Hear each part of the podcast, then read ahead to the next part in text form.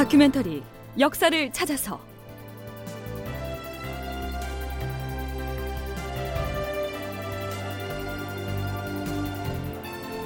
제 747편 상주성도 무너지고.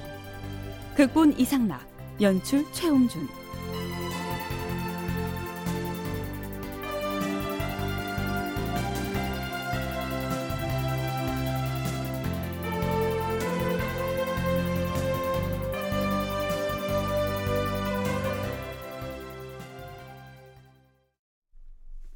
안녕하십니까. 역사를 찾아서의 김석환입니다. 일본군은 부산 진성과 동래성을 함락하고 군사를 1군, 2군, 3군으로 나누어서 북상 중이었습니다.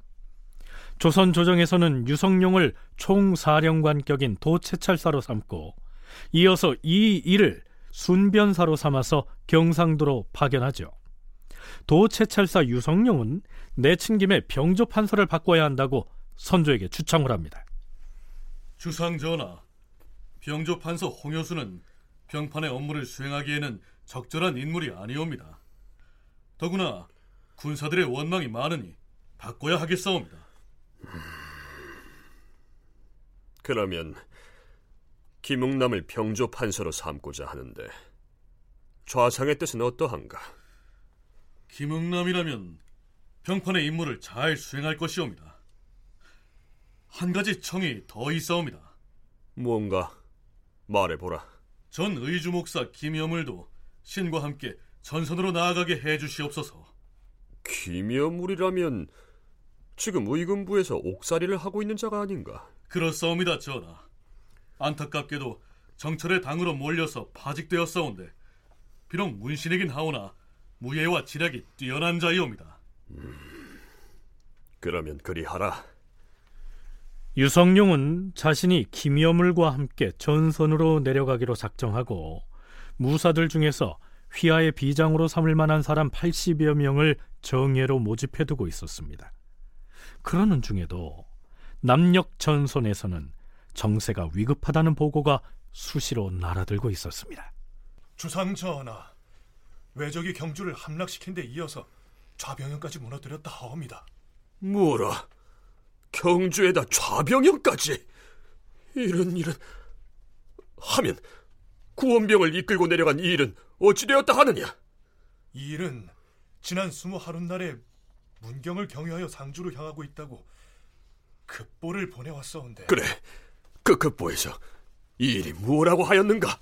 하롭게 황송하오나 이 일이 문경에서 보내온 소식은 전하, 오늘날 우리나라에 쳐들어온 적들은 흡사 하늘에서 신이 보낸 신병들과 같아서 감히 당할 사람이 없으니 신은 그저 죽음을 기다릴 따름이옵니다. 뭐라? 그것이 어디 적군을 물리치러 전장에 나간 장수가 할 수 있는 말인가? 그것도 왕년에 북방에서 이탄계의 난을 평정하고 녹둔도의 여진족을 소탕했던 이 일이 그럴 수가 있단 말인가? 사실 당시 조선의 이 전체 그 한반도를 지키는 이 전법 구상은 뭐냐면 제승방략이었는데요. 이 제승방략에 따르면 바로 대구에서 군사들을 집결시켜서 거기서 진법 훈련을 시키고 그래서 작전을 수행을 해야 됩니다. 그런데 이 일이 4월 21일 날 이제 조령을 넘어서 문경을 딱 도착을 해봤더니 이미 상황이 너무 좋지 않은 거예요. 많은 군사들이 이미 다 흩어져서 서울에서 내려간 본인이 지휘할 만한 군사나 물자가 상당히 부족을 합니다. 그래서 상주까지 다시 내려갔는데 상주 역시도 이 병마나 군량이나 무기 등을 수습하기가 정말 어려운 상황이었습니다. 한국학중앙연구원 정혜은 책임연구원의 얘기를 들어봤습니다. 이 일은 서울에서 모병도 제대로 되지 못한 상황에서 현지인 문경에 도착해 보니 지휘할 군사마저 제대로 갖춰지지도 않았기 때문에 아마도 절망 상태에 빠졌던 모양입니다. 앞에서 경주가 함락된 데 이어서 좌병영까지 무너졌다고 했는데요. 여기에서 좌병영은 울산이 있었던 경상좌도 병마절도사의 주둔 병영을 일컫습니다. 연려실 기술에 실려 있는 관련 기사를 살펴보죠. 이 일이 상주에 이르니 상주 목사 김해는 이미 산중으로 도망하였고 판관 권정길만이 혼자 있었다.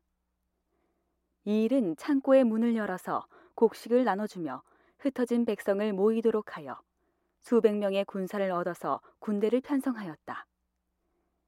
저녁 무렵에 계령 사람이 이렇게 보고하였다. 장군! 왜적이 이미 머지않은 곳에 와 있습니다. 이제 곧 이곳으로 닥칠 것입니다. 뭐라? 니놈이 지금 뭐라 하였느냐? 왜군이 곧 닥칠 것이니 대비를 하여야 한다는 말씀입니다. 저, 저놈이 어디서 그런 망발을 입에 올리느냐? 예? 여봐라! 허무맹랑한 유언비어를 퍼뜨려서 백성들의 마음을 불안하게 하고 있으니 저자의 죄는 결코 용서할 수가 없다. 아니, 저자를 형장으로 데려다 목을 베어라. 예. 장군! 그렇다면 우선 저를 가두어다가 내일 아침이 되어도 외적이 나타나지 않으면 그때 제 목을 베십시오! 닥쳐라 이놈! 형이는 당장 저자의 목을 베어라!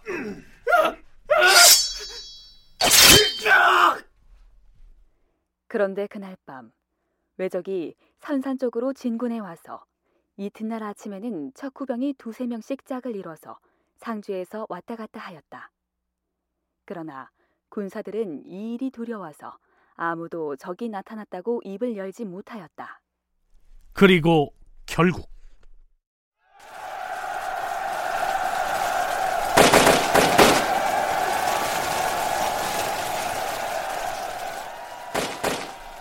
일본군이 급습해 도총으로 공격을 해왔고 조선군도 활을 쏘며 대응을 했지만 상대가 되지는 못합니다.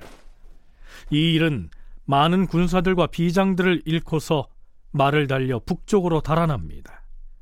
한국학중앙연구원 정혜은 책임연구원의 이야기입니다. 저쪽 선산에 일본군이 나타났다라고 이미 보고가 되어 있지만 이 일은 이 보고를 받고서도 척후 활동을 제대로 하지 못합니다. 이것은 이 일이 어떤 그 군 지도자로서 무능하기보다는 당시의 상주의 상황이 그만큼 좋지 않았던 것이 아닌가 이제 이런 좀 생각이 듭니다. 그래서 이 일 같은 경우는 상주 북쪽에 있는 북천 일대로 일단은 그 본인이 모은 군사들을 데리고 그쪽으로 옮겨가게 되죠. 거기서 일본군의 급습을 당해서 패배를 하게 되고 겨우 탈출을 해가지고 문경에서 선조한테 패전 보고를 합니다. 상주가 전략적으로 매우 중요한 거점이라고 했는데요. 이처럼 매우 어이없게 졸지에 적의 수중에 내주고 만 것이죠. 결국 이 일은 씁쓸하게 충주로 향합니다.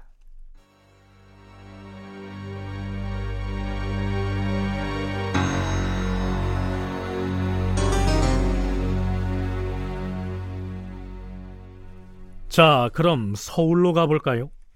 채찰사인 유성룡은 김응남을 부채찰사로 삼아서 전선으로 출동할 준비를 하고 있었는데요. 그 사이에도 패전 소식이 줄줄이 올라옵니다. 이때 조정의 무신들 중에서 그 명성으로 치면 으뜸으로 쳐야 할 무장 한 사람이 또 있었습니다. 이 사람은 무장이라기보다는 용장이라고 해야 어울릴 텐데요. 이 일과 더불어서 북방에서 여진족 출신의 이탄계가 반란을 일으켰을 때 호쾌하게 진압을 해서 용맹을 떨쳤던 신립이 바로 그 사람입니다. 유성룡은 부채찰사인 김응남과 함께 신립을 불러서 현안을 논의하지요. 이때는 이 일이 아직 상주를 빼앗기기 이전의 상황입니다. 어서들 오시오. 지금 남녘의 정세가 매우 위중합니다. 밀양과 대구가 이미 적의 수중에 들어갔고 이제 곧 조령의 턱밑까지 다가올 것이라고 하니 이 일을 어찌했으면 좋겠소? 어, 그렇다면 상주가 위험한데 지금 이일 장군이 그쪽에 나가 있지 않습니까? 음, 일이 거느린 군대는 규모도 작고 강성하지도 못할 뿐더러 주변에 우군이 없어서 고립 상태일 것입니다. 그를 후원할 군대의 파견이 시급합니다. 이 채찰사께서는 본시 전장에 나가 싸우시던 장수도 아니신데 직접 내려가서 그 일을 감당하시겠습니까? 차라리 용맹한 장수에게 명을 내리시어서 밤을 새워 급히 달려가게 하여 이일 장군을 응원하게 하는 것이 어떻겠습니까? 신립의 이 발언은 전투를 총지휘할 위치에 있는 채찰사로 싸움이라고는 해본 적이 없는 문관 출신의 좌의정이 직접 군사를 몰고 전선으로 가서 되겠느냐? 차라리 내가 가고 싶으니까 그렇게 할 수 있도록 밀어달라. 이러한 의미를 담고 있는 것이죠. 그러자 유성룡은 선조에게 신립을 도순변사의 직위에 추천해서 관철을 시킵니다. 이 도순변사는요, 지방의 군사 업무를 총괄하는 직책이죠. 이미 상주로 파견됐던 이 일 역시 도순변사인데요. 엄연히 다릅니다. 이 일은 경상도 순변사를 의미하는 길도자의 도순변사고요. 신립은 도시할 때 쓰는 그 도읍도자의 도순변사입니다. 말하자면 신립의 위치가 더 높다는 것이죠. 자, 그건 그렇고요. 신립과는 별도로 유성룡 역시 출전할 준비를 하고 있었습니다.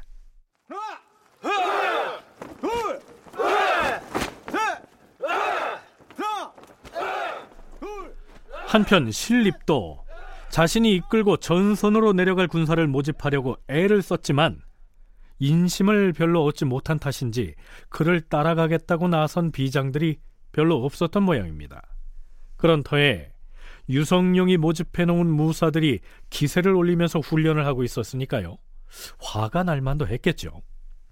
유성룡은 자신이 지은 징비록에서 이렇게 얘기하고 있습니다. 이때에 난 떠날 일을 준비하고 있었는데 신림이 내가 있는 곳으로 다가왔다.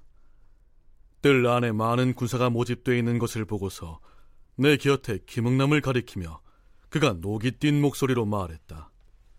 아니 좌상대감!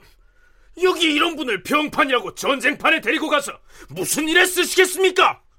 차라리 여기 이 신임 병판 말고 소인을 부사로 데리고 가십시오. 신장군, 다 같은 나란 일인데 어찌 너와 나를 구별하겠소? 하지만 공이 내려가야 할 일이 워낙 다급한 실정이니 그럼 뭐 내가 모아둔 군관들을 데리고 떠나시오. 나는 따로 또 모집해 뒤따라 가겠소. 이렇게 해서 장수 신립은 도순변사의 감투를 달고 전장으로 떠나게 됩니다. 임금인 선조가 신립을 편전으로 부르더니 보검 한 자루를 내리면서 이렇게 말하죠. 이제 그대가 전장으로 나아가면 이 일 이하의 모든 장수들 중에서 그대의 명에 따르지 않는 사람은 모두 이 칼로 목을 베어라. 선조가 특별히 이 일을 지적해서 신립에게 이렇게 말한 데에는 이유가 있었습니다. 이 일이 제대로 싸워보지도 못하고 상주를 적군에게 내주고 충주로 도망쳤다는 사실을 알고 있었으니까요. 나이로 치면 이 일이 신립보다 8살이나 많았습니다. 김경태 고려대 코어 사업단 연구교수의 얘기 들어보시죠. 어, 신립도 한양에서 군관 징발에 어려움을 겪고 있는 장면들이 사료에 많이 등장하는데요. 조선의 군사준 여전히 일본군을 앞설 수 없었던 것 같습니다. 김여물이 이렇게 말했습니다. 저들의 수가 많고 우리는 적으니 그 예봉과 직접 맞부딪힐 수 없습니다. 그러니까 험준한 요새를 지키면서 방어하는 것이 적합합니다라고 했죠.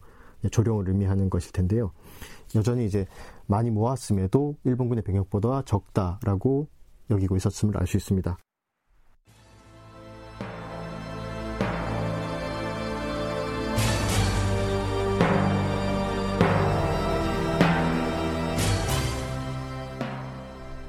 전쟁 중에도 대화는 필요하지요.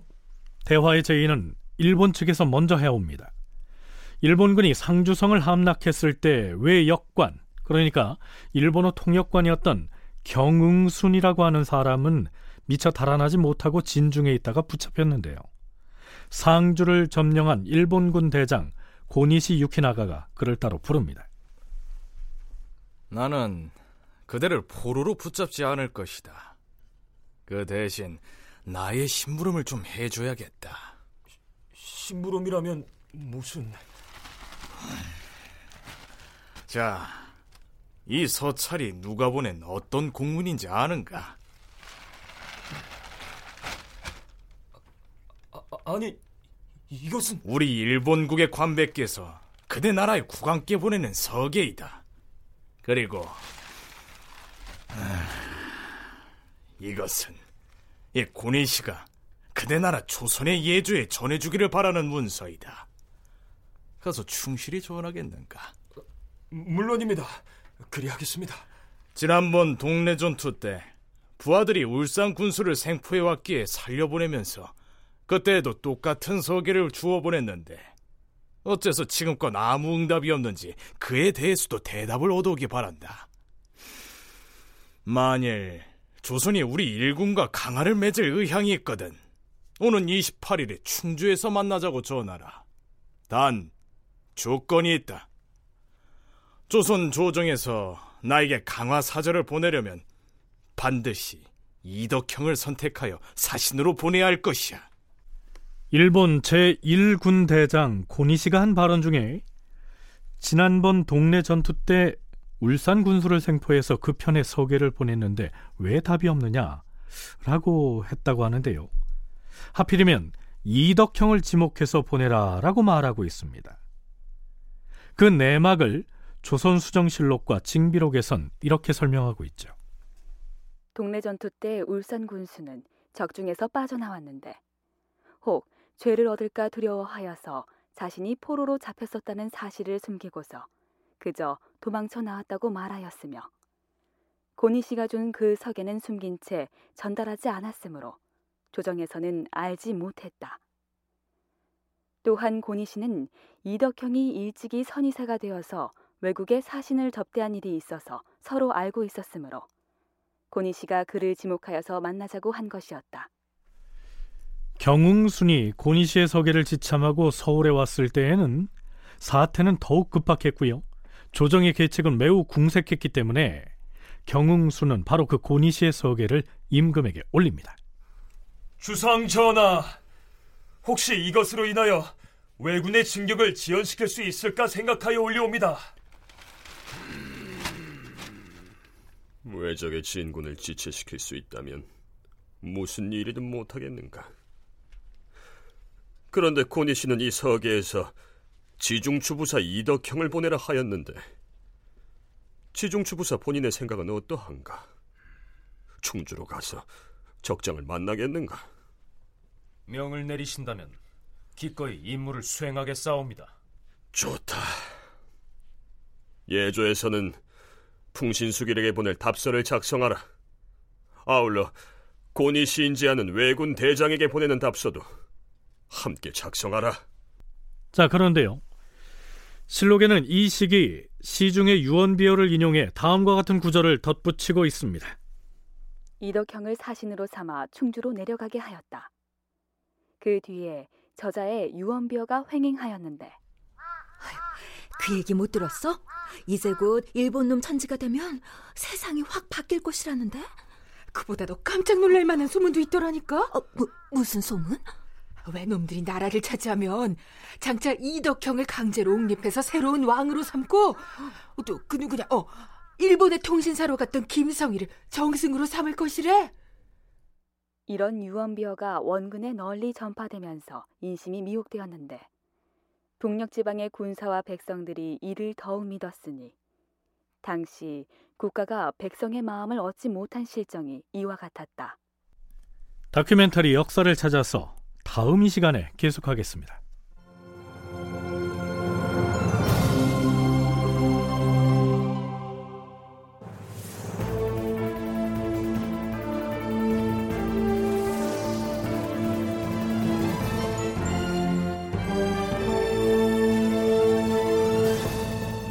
다큐멘터리 역사를 찾아서 제 747편 상주 성도 무너지고 이상락 극본 최홍준 연출로 보내드렸습니다.